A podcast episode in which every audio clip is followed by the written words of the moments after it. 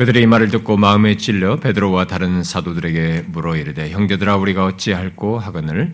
베드로가 이르되 너희가 회개하여 각각 예수 그리스도의 이름으로 세를 받고 죄 사함을 받으라. 그리하면 성령의 선물을 받으라 이 약속은 너희와 너희 자녀와 모든 먼데 사람 곧 주 우리 하나님이 얼마든지 부르시는 자들에게 하신 것이라 하고 또 어떤 박제하며 권하여 이르되 너희가 이 배약한 세대에서 구원을 받으라 이 말을 어, 받은 사람들은 세례를 받음에 이 날의 신도의 수가 3천이나 더하더라. 그들이 사도의 가르침을 받아 서로 교제하고 떡을 떼며 오로지 기도하기를 사람마다 두려워하는데 사도들로 말미암아 기사와 표적이 많이 나타나니 믿는 사람이 다 함께 모여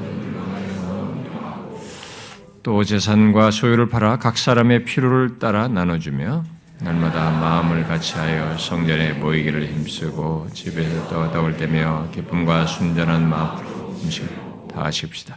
하나님을 겸매하고 또 내게 칭송을 받으니 주께서 구원받는 사람을 날마다 더하게 하시니라. 아멘.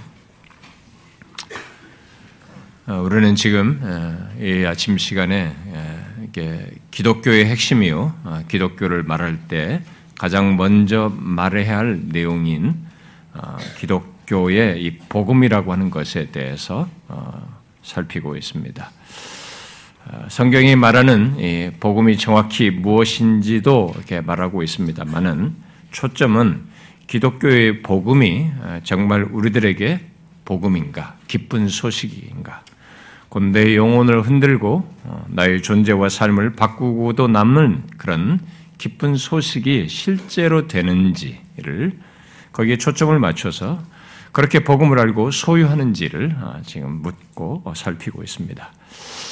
아, 지난 시간에 살폈던 내용은 예, 하나님이 친히 육신을 입고 오셔서 죽으시고 부활하신 그 놀라운 사실, 그야말로 예수 그리스도의 복음이 가져온 결과에 대한 아, 내용 중에 핵심이 되는 내용입니다. 오늘이 제가 보니까 18번째인데요. 길면은 한 두 번, 세 번 이내로 제가 이 시리즈를 마무리할 거라고 봅니다.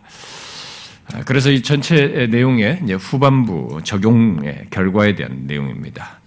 여러분, 지난주에 그런 내용으로서 말했던 게 뭐였습니까? 아, 바로 복음을 듣고 예수 그리스도를 믿는 자들로 구성된 교회가 세워지고 그 구성원들 각각이 그리스도의 몸된 교회의 한 지체가 되고 하나님의 가족이 되어서 살고 행하는 것이 이게 복음이 가져오는 중요한 결과이다라고 했습니다. 요즘 교회 다니는 사람들은 기독교의 모든 것이라고 할 수 있는 이 복음을 듣고 그 다음에 자신에게 생긴 변화를 너무 이렇게 개인적인 차원에서 생각을 합니다.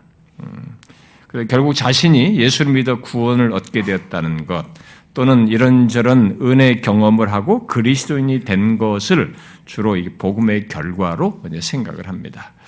그래서 많은 사람들이 신앙생활을 이렇게 개인주의적으로 하는 성향이 경향이 있습니다. 결국 그들에게 있어서 신앙과 삶은 구원받은 내가 있고 그 다음에 교회가 있다는 이런 논지를 결국 갖게 되고 그런 식으로 신앙생활을 하게 됩니다. 그래야 해서 그 어, 교회와의 관계를 자신이 조절을 하고 어, 선택 가능한 무엇으로 여기는 이런 것이 우리 현 속에 이제는 흔하게 나타나고 있습니다. 물론 그것은 복음으로 인한 변화의 정상적인 모습도 정상적인 결과도 아닙니다. 기독교는 그 누구든지 죄와 율법의 저주에 매여 있는 조건에서 복음을 듣고 회심하여 세례를 통해 이제 교회의 구성원이 되어 새로운 삶을 살게 됐다고 하는 것을 갖는 것이기 때문에 그가 개인으로서 존재하는 것이 아니고 회심하여서 세례를 받음으로써 이게 공동체에 묶여서 이제 공동체의 구성원으로서 새로운 삶을 산다는 그런 의미를 갖는 것입니다. 여기서 중요한 사실은 구원받은 나로 사는 것이 아니라는 거예요. 구원받은 백성, 바로 공동체 구성원이 되어서 곧 교회 구성원이 되어서 그 교회 속의 사람으로 또 교회의 한 지체로서 산다는 것입니다. 그것이 이 세상을 향한 삶으로까지 이게 확장되는 것입니다. 세상을 구원하는 일, 그 다음에 세상에 주의 그리스도의 편지로 나타내는 것, 모든 이런 것이 그렇게 해서 있게 되는 것입니다. 바로 그것을 이게 본문과 신약의 서신들, 각 교회에 보낸 각각의 서신들이 그잘 이게 설명해 주고 있습니다. 그래서 우리는 거꾸로 생각을 해야 되는 거죠. 복음은 어떤 사람을 이 세상에서 불러내는 겁니다. 불러내어서 그리스도의 몸인 교회의 구성원이 되게 하고 하나님의 가족이 되게 하는 것입니다. 그래서 그의 존재와 삶은 개인의 구원 정도가 아니라 교회 공동체 구성원으로서의 존재와 삶을 갖는 것입니다. 그가 개인으로서 사는 것 같지만 이 사람은 일단 그리스도의 몸의 구성원이 된 전제로서 사는 삶이에요. 이것이 복음으로 인한 변화의 가장 중요한 사실이고 중심이 되는 내용입니다. 이런 사실을 그저 단순히 어느 지역교회에 속하여서 뭐 종교적인 모습을 갖는 것 정도로 생각하면 안 됩니다. 그런 내용이 아닙니다. 이것은 하나님의 영원한 가족, 영원한 교회 공동체에 속하는 것이고 이 땅에서부터 그런 공동체의 구성원이 되어서 다른 삶을 사는 것이에요. 다른 운명, 다른 인생의 결론, 어, 다른 삶, 전혀 모든 것이 달라지는 것입니다. 그런 변화는 바로 복음으로부터 시작되어서 가는 것입니다. 그래서 여기가 첫 단추예요. 그래서 복음이라는 것을 우리가 일반적으로 듣는 용어가 아니라 성경이 말한 복음이 갖는 이런 실제적인 내용과 변화와 결론이 있기 때문에 그것이 실제로 있는지를 묻는 것이 오늘날의 현실 속에는 적절하게 필요해요. 오히려 아닌 모습이 너무 많으니까요. 우리는 내가 복음을 들었다, 내가 복음을 들었다는 것과 함께 복음이 그런 변화와 역사를 일으킨다는 것, 그래서 복음을 듣고 예수를 믿는 자는 그런 삶의 변화를 갖는다는 것을 기억하고 자기 안에서 확인해 봐야 합니다. 자, 그러면 계속해서 복음의 결과 또는 적용으로서 그 다음에 연결해서 살필, 어, 지난 시간에 말한 그 중요한 사실에 연결되어서 더 살필 내용입니다. 아, 그것은 우리가 계속 살피고 있는 여기 사도행전 2장에서 복음으로 시작된 교회, 곧 복음으로 교회를 이룬 자들의 삶의 변화에 대한 것입니다. 삶의 구체적인 삶과 관련된 얘기인데요. 아, 지금 우리는 여기 사도행전 2장의 전체 배경 속에서 같이 지금 오늘 읽은 그 내용이죠. 전체 배경 속에서 복음과 관련된 내용들을 이렇게 사실상 이게 한 포인트씩 제가 뽑아서 지금 몇 차례에 걸쳐서 어, 다루고 있는데요. 아, 이 시간에 여기에 기록된 전체 배경 속에서 주목하여 살피려고 하는 내용은 회심하여 세례받은 자들로 구성된 교회 공동체의 구성원들, 그 구성원들의 독특한 삶이에요. 아니, 달라진 새로운 삶에 대한 것입니다. 새로운 삶의 모습이죠. 자, 여러분은 본문에서 이제 그것을 보십니까? 달라진 삶이죠. 너무 독특한 삶이에요. 아, 여기 믿는 사람으로 44절에 말을 하죠. 이들을 믿는 사람으로 말하는 자들, 곧 회개하여 죄 사함을 받고 성령의 선물을 받은 사람들, 그래서 42절 이하의 내용을 가진 사람들의 이전과 다른 삶을 우리가 여기서 주목하여 보자는 것입니다. 여러분 어떤 한 사람이 어, 예수 그리스도를 믿어 그리스도인이 되고 나면 죄와 사망에서 구원을 받음으로써 또 그리스도의 몸의 지체가 됨으로써 또 하나님의 가족, 하나님의 자녀가 됨으로써 그의 존재에 변화가 생기지만 거기서 끝나지 않고 그의 삶 또한 이전에 살던 삶의 방식이나 방향과 목표, 내용 등에서 근본적인 변화가 생긴다는 것을 알고 있습니까? 복음은 반드시 그런 변화를 불러일으킵니다. 그래서 복음을 듣고도 그런 삶의 변화가 없다면 그는 다른 무엇으로 설명하기 이전에 기독교에서 말하는 복음, 하나님의 아들 예수 그리스도가 죽고 부활하신 이것이 왜 기쁜 소식인지, 그리고 그것이 자기에게도 진짜 기쁜 소식인지 이것을 확인해 봐야 되고, 그것을 이 사람은 기쁜 소식으로 듣지 않았다는 의미가 되는 것이기 때문에 진짜 왜 그게 기쁜 소식인지를 확인해야 되고 그 기쁜 소식을 실제로 기쁜 소식이 된로 여길 만큼 알고 믿는 것이 먼저 있어야 됩니다. 그, 그, 그 사람은 사실상 교회는 나올지 모르지만 복음을 모르는 사람이에요. 여기 이런 복음으로 인한 삶이 없다면 사실상 이 사람은 복음을 모르는 사람이라고 말할 수 있는 것입니다. 그런데 삶의 변화라고 하니까 당장 여러분들이 그릴 때는 도덕적인 변화게 사람이 좀 외적으로 나이스해지는 이런 도덕적인 변화로부터 먼저 생각하는 경향이 있을 수 있는데 보통 많은 사람들이 그렇게 생각합니다. 기독교 와서 사람이 바뀌었다면 도덕적인 변화부터 먼저 생각하는데 사실 그것은 그게 분명히 결론적으로 있습니다. 그런데 그건 2차적이에요. 기독교는 이런 다른 종교도 도덕적인 변화는 생기거든요. 그 어떤 종교를 가져서 여기 기독교에서 말하는 복음으로 인한 변화는 도덕적인 변화가 메인이 아닙니다. 이것은 오히려 저 결과 중에서 저 후반부예요.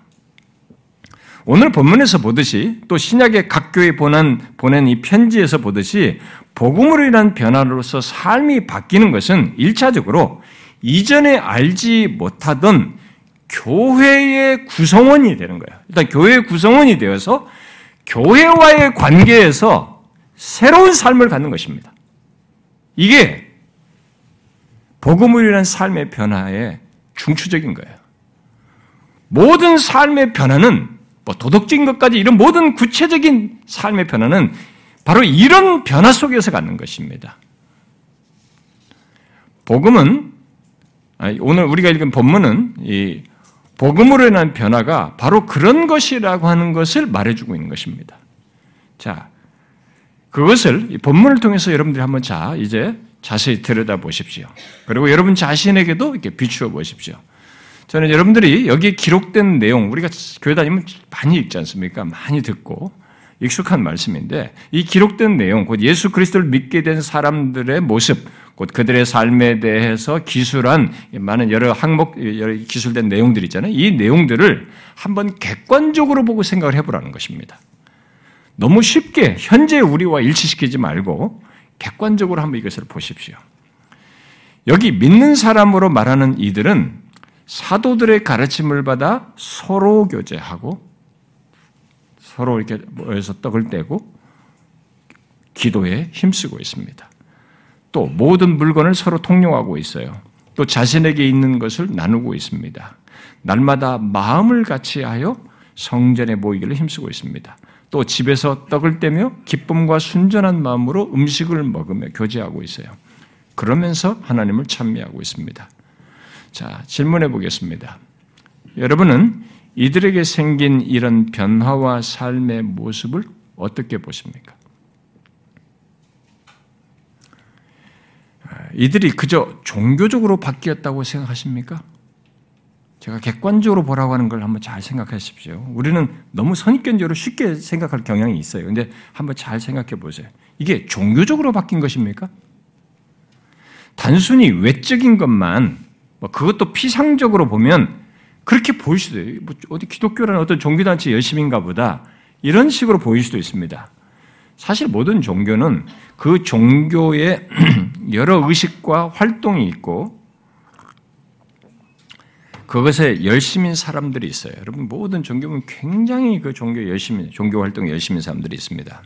그러나 잘 보십시오. 여기 기술된 내용은 단순히 종교적인 어떤 의식이나 활동에 열심인 것을 말하고 있지 않아요. 지금 이들은 이전에 갖지 않던 중심의 변화가 있어요, 지금. 이전에 갖지 않던 중심을 지금 가지고 있고요.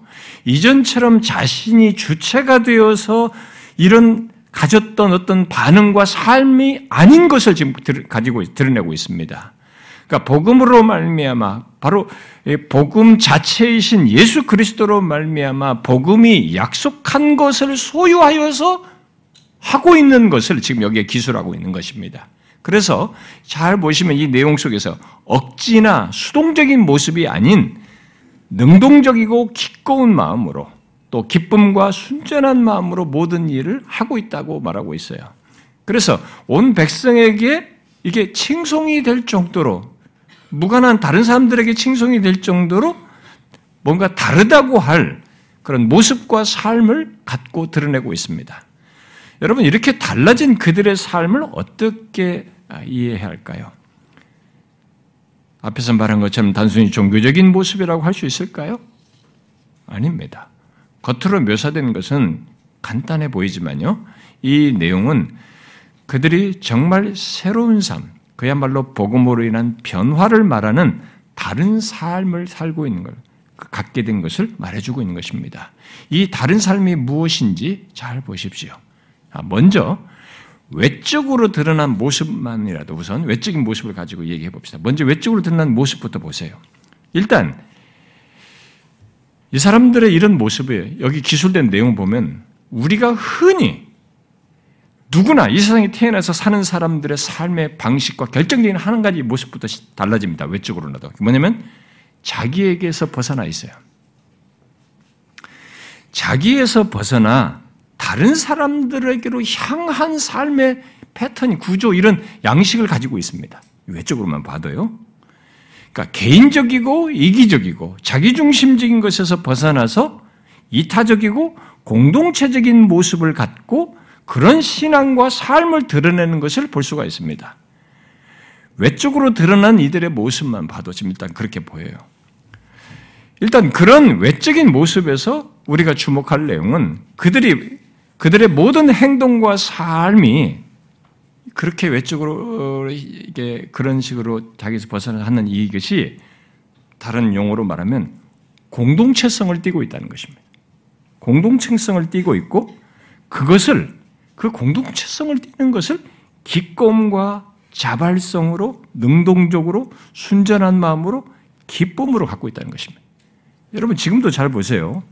이, 이 시대는 더 개별 사이 상대주의가 편만한 이 포스트 모던 시대다 보니까 더 그게 심해져 있습니다만 여러분 우리가 예수 믿기 전에는 나밖에 모릅니다. 나 건드리는 것도 싫습니다. 내 걸 왜 얘기합니까? 내 얘기, 내 마음을 왜 얘기해요?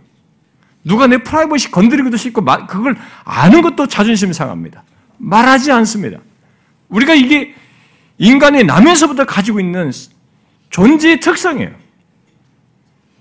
자기중심적이고 이기적이고 개인주의적인 겁니다. 자아에 묶여 살아요. 그게 우리예요. 그것을 벗어나지 못합니다. 무슨 학력이 탁월하고 사회 지위가 소용없습니다. 정치를 해도 내를 위해서요. 자기적 이런 게 인간의 구조 속에 있는 것입니다.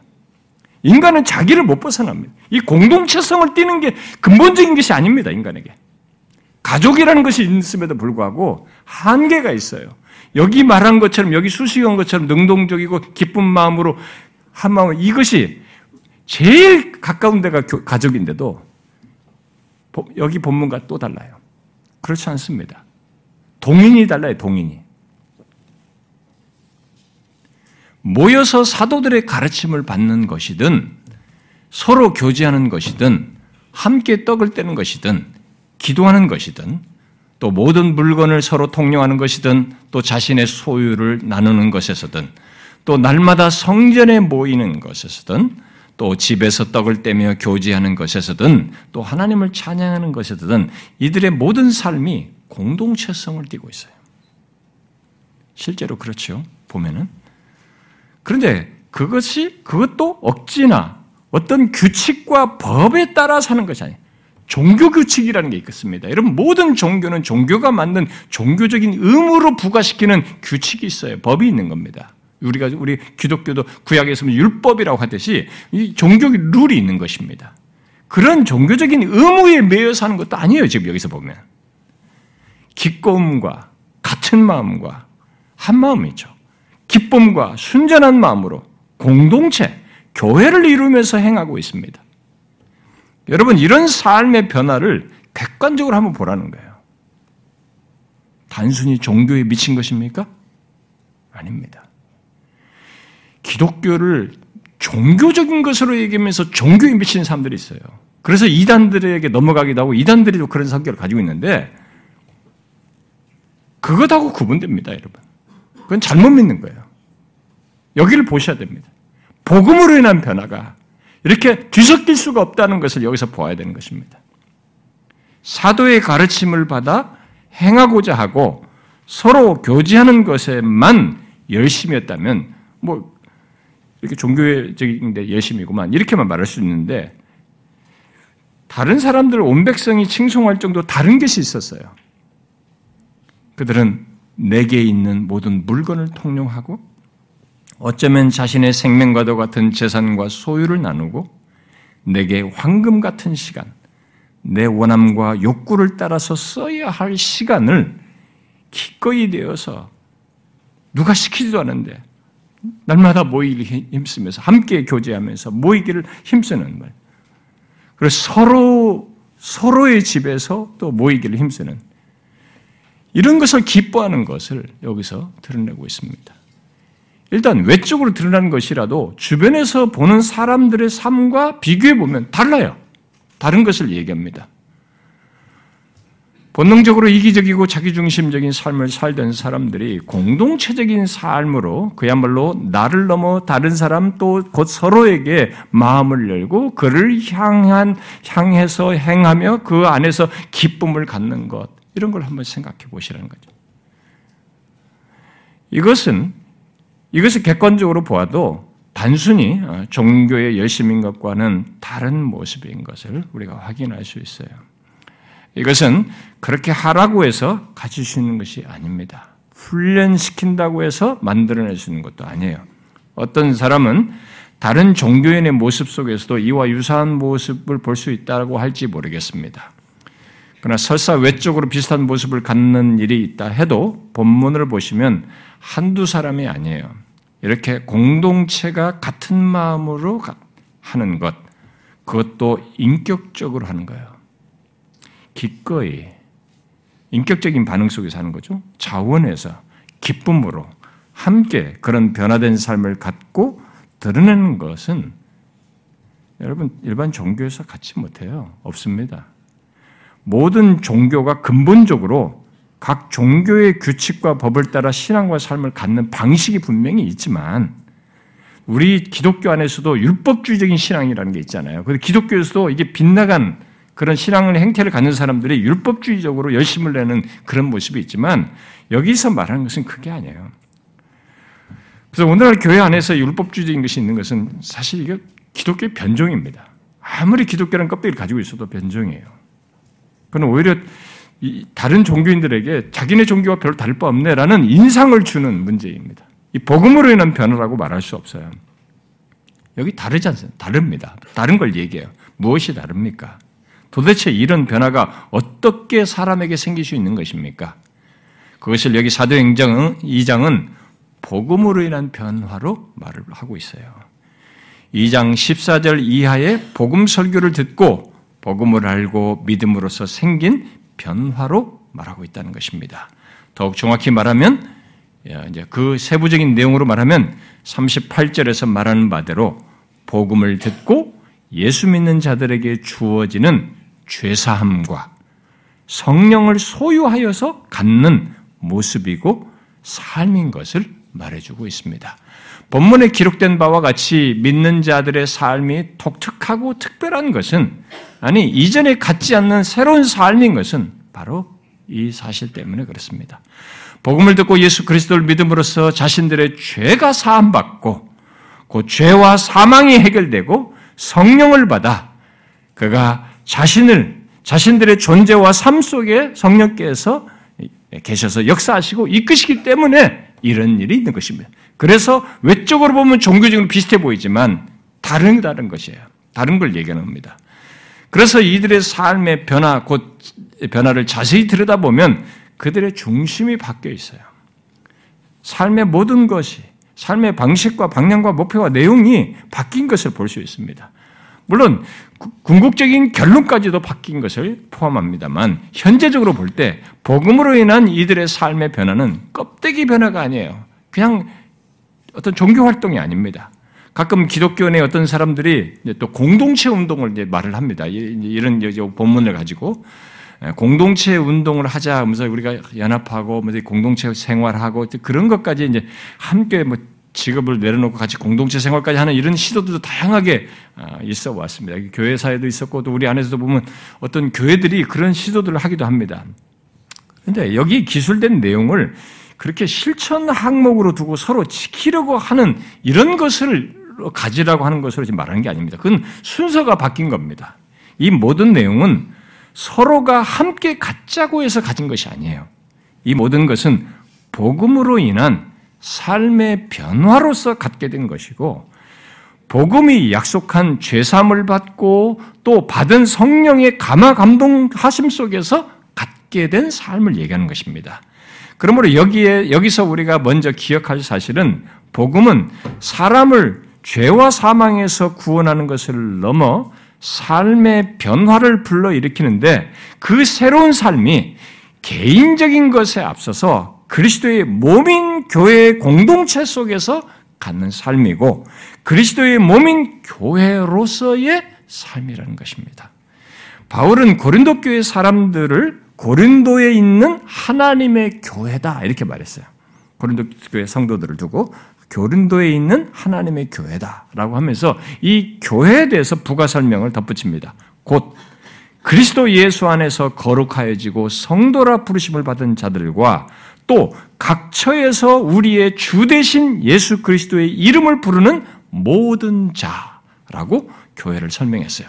자, 어떤 한 사람이 예수 그리스도를 믿고 죄 사함을 받고 또 거룩하여 진 것이 있다 해도 그들은 즉시 교회가 되는 것이에요. 교회의 구성원이 되는 거죠. 교회 자체가 되는 것입니다.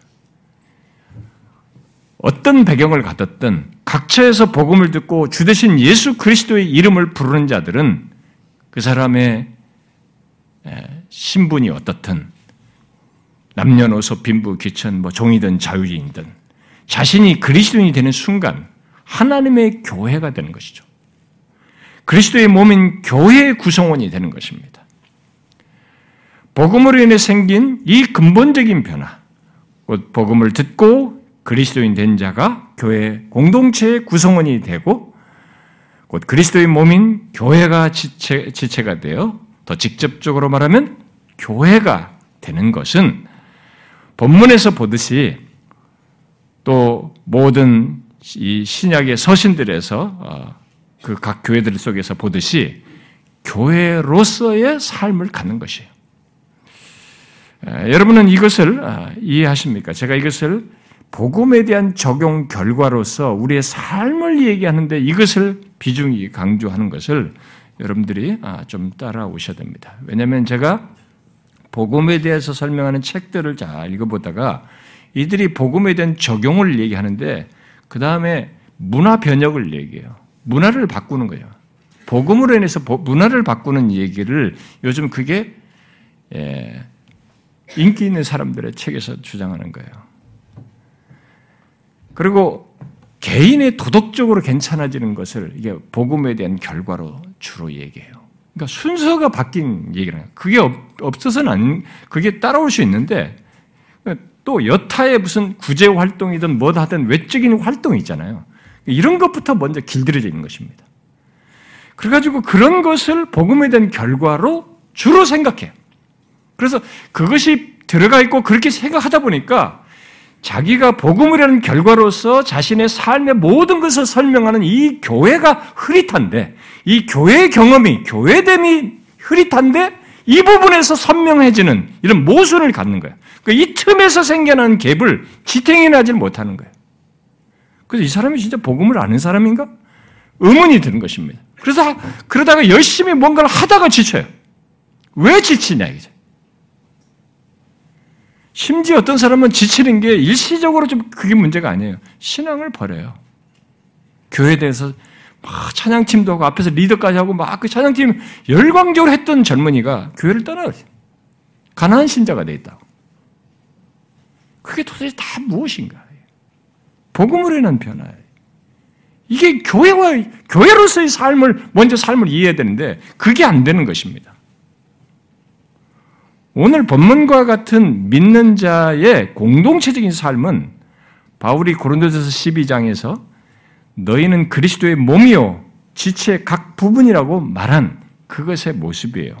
또 로마서 12장에서도 우리 많은 사람이 그리스도 안에서 한 몸이 되어 서로 지체가 되었다는 말에 내용인 것입니다. 그리고 에베소서에서는 교회는 그리스도의 몸이니라고 하면서 바로 그리스도의 몸으로서 우리들이 그리스도의 몸을 세운다라고 말하는 것의 내용인 것입니다. 이것이 복음을 들은 듣고 회심한 자들에게 생긴 가장 중요한 변화예요. 그의 삶이 달라진 모습은 외형적으로 보면 똑같이 먹고 마시고 일하고 수고하고 이 땅의 삶을 사는 것이지만 그리스도의 몸의 지체가 된 뒤로부터는 자신의 삶이 개인주의적이고 이기적이고 자기중심적인 것에서 벗어나서 공동체성을 띄어요. 교회성을 띈다는 것입니다. 자신의 모든 삶이 교회로서 산다는 것입니다. 너희는 그리스도의 몸이라고 한 대로 그리스도의 몸의 지체가 되어서 그리스도의 몸 안에서 또 그리스도의 몸으로서 살게 되는 것이에요. 그런 삶의 변화가 생기는 것입니다. 그래서 복음으로 인한 변화로서 우리가 교회 공동체에 속한 것에 연결해서 말할 중요한 사실은 본문과 같이 본문과 같은 달라진 삶, 새로운 삶을 복음의 결과로 갖는다라고 말하는 거예요. 갖는다는 것입니다. 물론 이런 삶의 구체적인 변화, 실제로 그렇게 사는 것 속에는 교회의 머리 대신 그리스도께서 복음을 듣고 회심한 자들에게 주어진 성령을 통해서 역사하여서 갖는 것입니다. 그래서 지금 이 내용이 어떤 종교심, 내가 구원받으려고 이렇게 종교적 의무에 따라 사는 것이 아니라 동인이 따로 있어요. 교회 머리 대신 그리스도가 있고 그리스도께서 그 교회 공동체 에 있는 사람들 안에서 이 모든 활동을 가능하고 역사하게 하시는 성령이 있어요. 이들이 받은 성령이죠. 성령과 말씀을 통해서 역사하는 것입니다. 그래서 본문 38절에서 복음을 듣고 회심한 자들에게 일평생 해결 못한 죄가 용서되고 성령을 선물로 받은 것을 지금 말을 하고 있는데 본문과 같은 이런 변화된 삶의 모습의 배후에 바로 이 약, 복음이 약속한 것에 실체가 있는 거죠. 그것을 실제로 소유했다는 것을 말을 해주는 것입니다. 죄사함의 기쁨과 성령의 역사가 그들 안에 있어서 이렇게 사는 것이에요. 여기 복음을 듣고 믿는 자에게 성령이 선물로 주어진다는 것은 두 가지 사실을 담고 있습니다. 이 사람이 성령을 선물로 받아서 성령을 소유하게 됐다는 것은 두 가지 내용을 납하는 거죠. 하나는 성령이 구원의 표징이요. 그리스도께서 머리가 되어 다스리시는 그의 몸의 구성원이 됐다는 것에 표를 가졌다는 것이죠. 표가 주어졌다는 것이고 또 다른 하나는 이제 성령께서 그 안에 내주하여서 역사하시고 이끄셔서 그의 영혼에 필요한 모든 것을 공급하신다는 것입니다. 그의 인생 중에 이 사람의 모든 삶의 인도자로서 계신다는 거죠. 여기 기술된 변화의 모습은 바로 죄삼을 받고 성령을 구원의 표요 그리스도의 몸에 지체된 표로 갖고 머리 대신 그리스도께서 바로 그 성령을 통해서 감화 감동하신 것을 따라서 행하고 사는 것이에요. 개인의 의지를 한 것이 아닙니다. 개인의 의지만으로 한 것이 아니에요. 자신의 본성을 따라서 어떤 종교 논리를 따라서 한 게 아닙니다. 이런 교회 공동체와 관련해서 바울은 고린도전서 12장에서 몸은 하나인데 많은 지체가 있고 몸의 지체는 많으나 한 몸임과 같이 그리스도도 그러하니라. 우리가 유대인이나 헬라인이나 종이나 자유인이나 다 한 성령으로 세례를 받아 한 몸이 되었고 다 한 성령을 마시게 하셨느니라. 라고 말합니다. 한 몸을 이룬 우리들의 존재와 삶 속에서 그리스도를 몸의 몸과 관련해서 얘기하면서 결국 그리스도께서 머리로 계시고 우리 전체 그리스도의 몸된 교회의 머리로 계시고 성령이 하나 되게 하여서 우리 안에서 역사하신다는 것을 말을 하고 있는 것입니다. 오늘날 많은 사람들이 신앙과 삶이 분리된 교회 안의 사람들을 많이 보다 보니까 예수 믿는 것의 변화, 그 삶의 변화를 크게 강조하는 이제 추세가 있죠. 그게 너무 그게 안 되니까 예수 믿는 사람의 변화는 삶의 변화, 삶이 바뀌는 거다. 이 그러면서 삶의 변화를 많이 강조합니다. 근데 강조하면서 그리스도인의 변화된 삶을 주로 이 개인의 어떤 변화로 주로 초점을 맞춰요. 주로 이제 뭐 도덕적인 변화죠. 개인의 도덕적인 변화에 비중을 두고 말합니다. 그러나 이 복음으로 인한 변화는 그게 분명히 아까도 말했다시피 부가적으로 따르지만 그 정도를 말하지 않습니다. 그것을 일차적으로 우선적인 비중으로 말하지 않아요.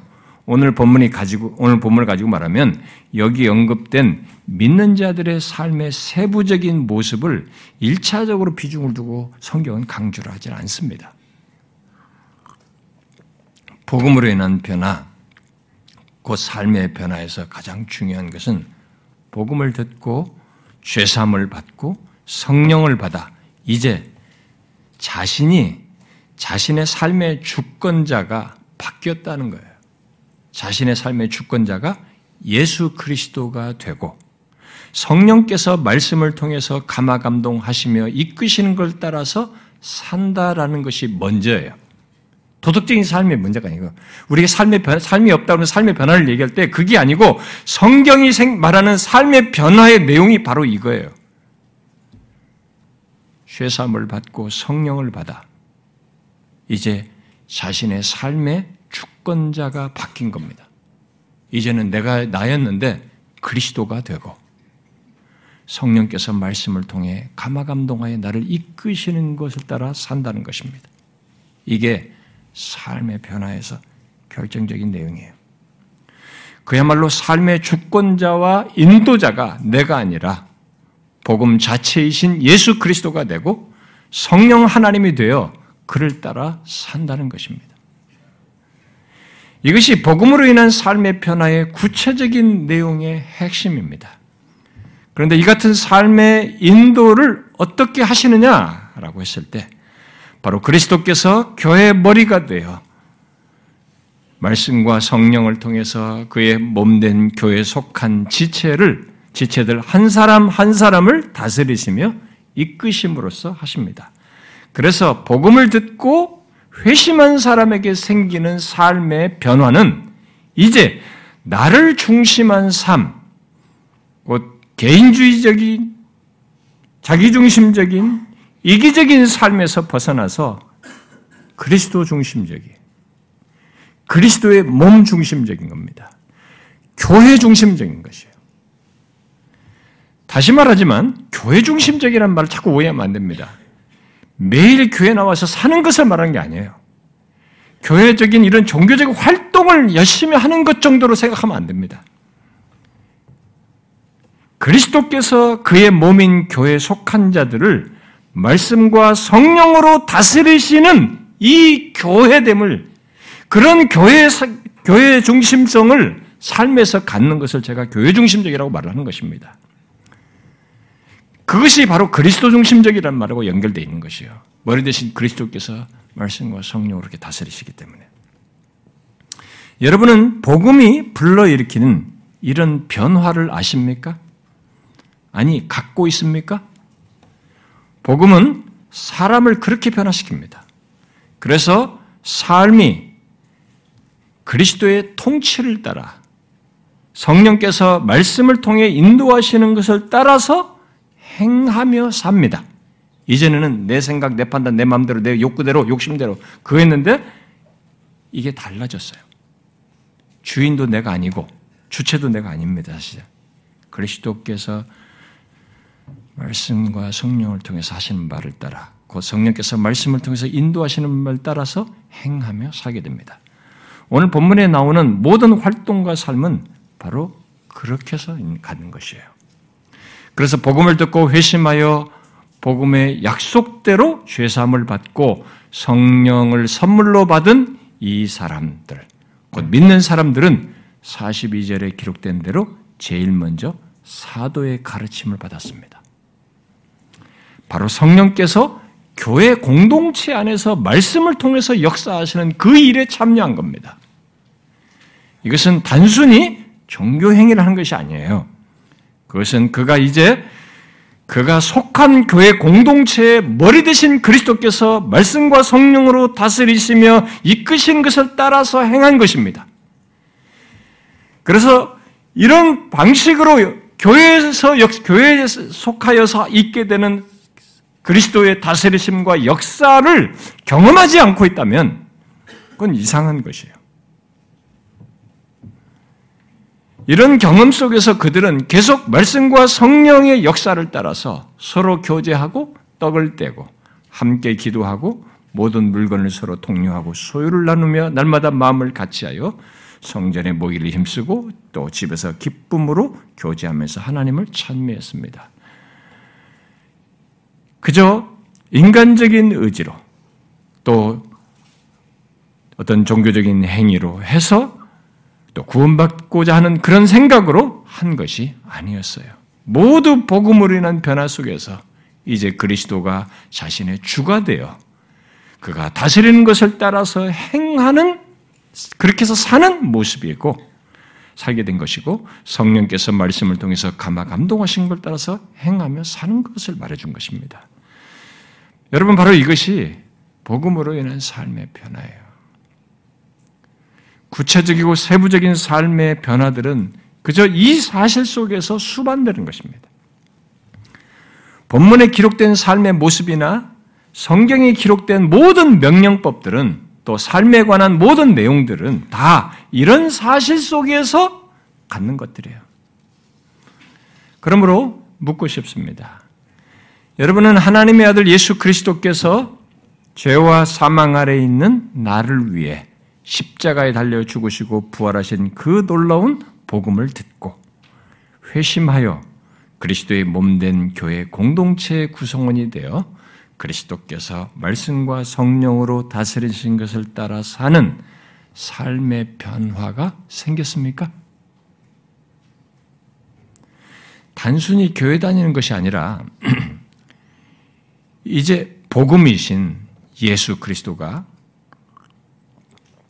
나의 삶의 주권자가 되시고 그가 말씀과 성령을 통해서 그의 몸인 교회 공동체 안에서 변화와 영적인 성장을 갖게 하시는 것을 경험하고 나를 넘어 다른 사람들에게로 향하는 삶을 사는 변화가 생겼냐는 거예요. 다시 말하지만 복음은 우리를 죄와 사망에서 구원하는 것을 넘어 이런 삶의 변화를 가져옵니다.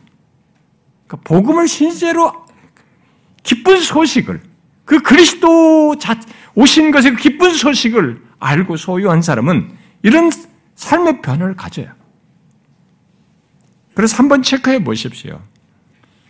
단순히 교회 다니는 것이 아니라 내게 복음이 되신 예수 그리스도가 여러분의 머리이시고 통치자이신지 삶의 주권자이신지 보시라는 겁니다. 그게 도대체 뭡니까? 구체적으로 묻고 싶습니까? 만약 그것을 좀 더 구체적으로 확인해 보고 싶으면 그리스도께서 다스리는 방식에 여러분들이 충실한지를 보시면 됩니다. 그리스도께서 말씀과 성령으로 다스리시거든요. 여러분들의 삶이 내 본성과 의지와 욕구들의 욕심대로 사는 것입니까? 아니면 말씀과 성령을 따라서 사십니까?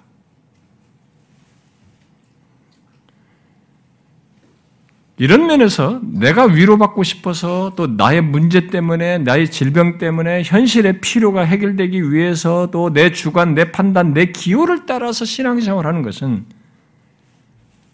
이것은 아니에요. 이 사람은 복음으로 인한 삶의 변화를 가진 것이 아닙니다. 말씀과 성령을 따른 삶이 아닌 것이에요. 성령께서 그의 말씀으로 이끄시는 것을 교회 속에서 또 자신의 삶의 영역에서 경험하고 드러내고 있는지를 확인해 보셔야 합니다. 잘 보십시오. 그리스도의 몸으로서 교회의 지체로서 실제 교회 공동체에서뿐만 아니라 나의 모든 삶의 영역에서 성령께서 말씀을 통해 인도하시는 것을 경험하고 있는가? 이런 변화가 나에게 생겼는가? 나의 삶의 내용, 삶의 방식이 이러한가? 한번 보십시오. 그러니까 직접적으로 말하면 말씀을 따라 사는 것이 자신에게 분명히 달라진 모습인가? 그게 자신의 달라진 삶인가? 확인해 보라는 것입니다. 그렇게 복음으로 삶이 바뀐 사람은 자신의 삶의 가치가 분명히 바뀌어요. 삶의 가치가 바뀌고 삶의 방식이 바뀌어요. 삶의 방향과 목표도 바뀝니다. 삶의 주요 내용도 바뀌게 됩니다. 마치 바울이 빌보 3장에서 무엇이든지 내게 유익하던 것을 그리스도를 위하여 해로 여길 정도로 내 주 그리스도 예수를 아는 지식이 최고인 것을 갖게 되죠. 또 그렇게 해서라도 그리스도를 얻고 그 안에서 발견되고 그를 알고자 합니다. 또 그를 본받고 싶고 닮고자 하게 되죠. 그런 것처럼 복음 자체이신 예수 그리스도가 내 인생을 바꾼 예수 그리스도가 되는 거예요. 나의 존재와 삶의 중심이 되는 것입니다. 그분을 더 알고 닮는 것이 삶의 방식과 삶의 방향과 목표가 되는 것이죠. 삶의 방식과 내용도 마찬가지요. 내 본능, 내 생각대로 세상 방식 그런 것에 의해서가 아니라 그리스도의 다스리심을 따라합니다. 바로 말씀과 성령을 따라서 살게 되는 것이죠. 이것이 복음으로 인한 삶의 변화입니다. 바로 영원한 공동체, 그리스도의 몸인 교회에 속하여 그렇게 삶의 모든 것이 바뀌어서 사는 변화인 것이죠. 물론 이 변화 속에는 본문에 언급된 대로 생기와 생명성이 있습니다. 그래서 기꺼움과 자발적이고 또 능동적인 모습, 마음을 같이 하는 모습, 기쁨과 순전한 마음과 감사가 있어서 행합니다. 제가 이런 얘기를 할 때 어떤 사람들은 이게 기준을 굉장히 높여서 완전한 모습을 이렇게 생각하는 완전성을 얘기하는 게 아닙니다. 이전과 나에게 삶의 변화가 바뀐 거예요. 그렇게 껍데기가 바뀐 이게 중심이 바뀐 것입니다. 그래서 삶의 방식, 그 중심이 바뀌다 보니 삶의 가치, 방식, 목표, 방향, 내용이 바뀐 거죠. 여러분은 복음으로 인한 이런 변화를 가지고 있습니까? 그런 변화를 가진 자입니까? 복음의 이런 비밀스럽고 놀라운 결과 때문에 복음으로 인해 생긴 변화는 새로운 삶이라고 말해야 되는 것이에요. 여기 복문에 나오는 것은 진짜 새로운 삶이에요. 독특한 삶입니다. 그 이전에 살아왔던 삶과 비교해 보면 너무 특별한 삶이에요. 그런데 성경은 이것을 새 시대 삶으로 말합니다. 새로운 피조물로서의 사는 삶이에요. 저는 지금까지 목회하면서 음, 교회라는 이 바운다리 안에, 이 공동체 안에서 주께서 말씀과 성령으로 다스리는 것 속에 기쁨과 그 다스린 것을 따라서 기쁨과 같은 마음으로 기쁨으로 반응하며 행하는 사람들을 계속 봐왔습니다. 아, 그것은 그들이 분명히 죄 사함을 받고 어, 성령을 선물로 받아서 성령이 그 말씀을 통해서 감동하시는 걸 따라서 달라진 삶을 살고 있기 때문에 그러리라고 봅니다. 그러나 저는 이 분명히 가시적인 교회 공동체 안에서 그렇지 않은 다른 부류도 제가 지금까지 꽉 봐왔습니다. 물론 우리 중에도 저는 그런 사람들이 있는 줄 압니다. 그것은 제법 교회를 오래 다니지만 공동체 속에서 자신의 신앙과 삶을 이 공동체성을 모르는 것입니다. 자신의 신앙과 삶이라고 하는 것이 이 변화가 복음이라는 변화가 이 공동체성을 갖는데 그리스도의 몸으로서의 존재와 삶을 갖게 되는데 이걸 안 갖는 거예요. 그게 안 나타나는 것입니다. 그 안 나타나는 것이 결국 말씀과 성령을 따라 행하는 것이 더딘 것입니다. 진짜 말씀과 성령을 따르나? 라는 의문을 들게 하는 거예요. 자기 본성, 자기 생각, 자기 판단, 자기 고집, 이런 것을 타겟을. 그래서 기꺼움이 없어요. 수동성이에요. 뭐 일시적으로 수동적일 수는 있는데 그게 아니라 항상 수동적인. 같은 마음이 아닙니다. 항상 분열되어 있어요. 자꾸 이렇게 거리감을 가지고 있어요. 마음 오픈이 안 되는 거예요. 이 나눔이 안 되는 것이에요. 인격적인 나눔, 삶의 나눔이 안 되는 것이에요. 기쁨과 순전한 마음이 없는 것입니다. 나이가 먹으면 그럴 수도 있겠죠. 그런데 나이가 먹어도 예수는 나이를 초월해요. 내 경험을 초월해. 내가 가지고 있는 지식을 초월합니다. 내 기질을 초월합니다. 복음은 이런 모든 것을 초월해요. 그럴 정도로 나를 무장해제 시키는 겁니다. 나라는 이 감옥에서 벗어나는, 자아라는 감옥에서 벗어나서 밖을 향하게 됩니다. 다른 사람. 서로를 향하게 되고 주권자 대신 하나님을 향하게 됩니다. 그러기 때문에 그 안에서 그렇게 향하도록 하시고 역사하시는 다스리시는 그리스도의 통치 안에서 이 성령의 그런 역사를 따라서 여기서 말한 이 사람들처럼 기쁨과 순전함 이런 자발성이 있는 것입니다. 여러분, 제가 이 얘기는 여러분에게만 아니라 어느 교회 가서도 제가 하는 얘기예요. 근데 이 두 부류가 있어요, 교회 안에. 세월이 지나도 그런 것이에요. 의문이 드는 것입니다. 후자는 뭐냐, 이게? 복음에서부터 스타트부터 잘못됐는가? 아니면 성령을 받지 않았는가? 죄상을 받지 않았는가? 의문이 드는 것입니다. 여러분, 여기에 복음으로 인한 변화에 가변적인 것은 없습니다. 여러분 성경을 추하게 읽어보시면 압니다.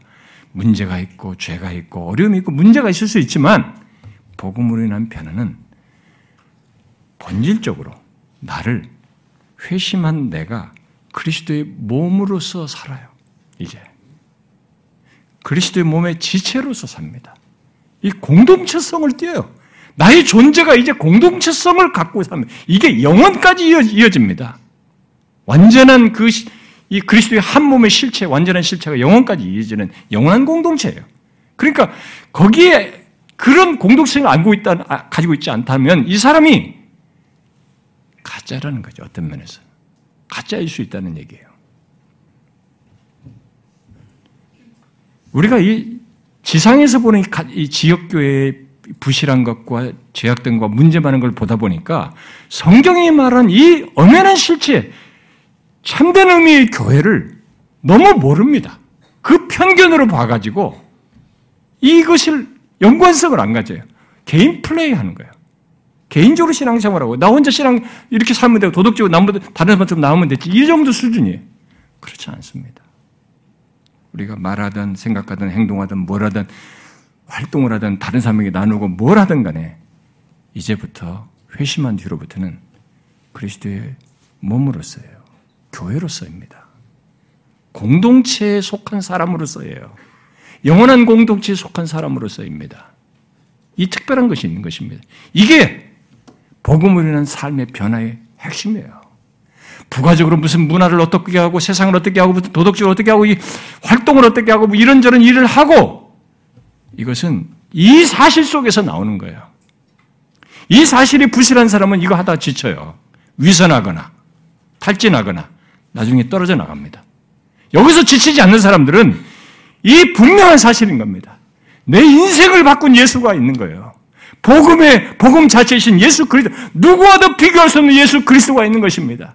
그가 부인할 수 없는 실체이신 성령을 통해서 내 안에서 역사하신 것이 있습니다. 내 기질과 본성을 넘어서는 성령께서 말씀을 통해서 역사하시는 게 그게 있어요. 그렇기 때문에 내가 힘들고 지치는 것이 일시적으로 있을지 모르지만 다시 그분의 리드를 따릅니다. 그분의 주대심 아래 승복하며 갑니다. 이게 차이예요. 여러분, 여러분은 이런 삶의 변화를 가졌습니까? 우리는 교회를 자꾸 왔다 갔다 하면서 스스로 마취시키면 안 됩니다. 내가 교회를 다니고 있잖아. 하나님을 부르고 있잖아. 어떤 체험을 내가 조금 했잖아. 가슴이 좀 뜨거웠잖아. 감동을 받았잖아. 얼마든지 주관적일 수 있어요. 이 종교는 마약이라는 말을 쓸 정도로 매력이 있어요. 기독교만이 아니라도 모든 종교가 가진 매력이 있습니다. 만족도가 있어요. 인간의 심성을 충족시켜주는 충족의 요소가 모든 종교에 다 있습니다. 그래서 종교가 마약이라는 말도 썼던 거예요. 그것은 일반 종교성을 가지고 얘기하는 겁니다. 기독교는 우리가 가지고 있는 종교가 가지고 있는 매력 속에서 갖는 경험 세계가 아니라 지금 근본적으로 하나님을 얘기하는 겁니다. 그리스도예요. 복음 자체이신 그리스도가 나를 위해서 죽으시고 십자가에서 이루시고 부활하신 그분이 하늘을 올리면서 지금 이 교회 머리가 되시고 주권자가 되셔서 주체자가 되셔서 내가 그 구성원이 되어 그분의 지도와 인도를 따르며 다스림을 따르게 됐다는 것이에요. 그래서 내가 이렇게 행하는 것이에요. 그리고 이게 모든 일을 행할 수 있도록 오늘 본문에 같은 일을 행할 수 있도록 성령께서 내 안에서 말씀을 통해서 감동하신다는 겁니다. 내가 말씀 이거 책처럼 여길 수 있어요. 근데 내게는 다르게 들립니다. 성령께서 이 말씀을 통해서 감동하셔요. 거기에 내가 반응하는 것입니다. 이게 복음으로 인한 삶의 변화예요. 여러분에게 이 변화가 생겼습니까? 그 사람이 복음을 아는 사람이에요. 그 사람이 죄삼을 받고 성령을 선물로 받은 사람입니다. 여러분, 여러분이 생각하는 기준으로 신앙생활 하지 마십시오. 이 세상의 수준이 어떻든 몰라도 우리 주변의 기독교 분위기가 문화가 맞는 것이 어떤 것일지 몰라도 그건 주님이 오시기 전에 더 이렇게 변절하고 배교를 주축일 정도로 문화와 분위기가 바뀔 것이라고 이미 충분히 예수님께서 예언하셨어요. 마태복음에서. 그걸로 보지 말고 하나님의 계시된 말씀에 비추어서 여러분 기준이 아니라 하나님 말씀에 비추어서 보십시오. 어떻게 신앙생활하는지 복음으로 인한 이런 삶의 변화를 가진 자인지 주께서 우리 공동체가 여기서 같이 신앙생활 하면서 몸만 담고 있는 게 아니라 복음이 선명하여서 복음이 주는 이 생명성을 그리고 그에 따른 이 변화를 여기 여기에 있으면 여기서 그런 걸 배우고 있으면 진짜 알고 소유하는 모두가 그럴 수 있기를 소원합니다. 저는 우리 자녀들까지 그러기를 바래요. 여러분들의 직분에 눈이 가리지 않기 바랍니다. 교회 횟수에 눈이 가리지 않기 바랍니다. 미안하지만 우리들이 흔히도 하는 농담도 하지만 장차 주님 앞에 주께서 모르신다고 할 사람에게 저 같은 목사부터 시작해가지고 장로, 권사, 집사, 교회에서 잔뼈가 군 사람들도 모른다고 할 사람들이 수두룩합니다. 그럴 수 있어요. 마태복음 7장은 충분히 그걸 말하고 있습니다. 복음으로 인한 이 변화, 복음의 생명성을 진정으로 알고 소유할 수 있기 바랍니다. 기도합시다.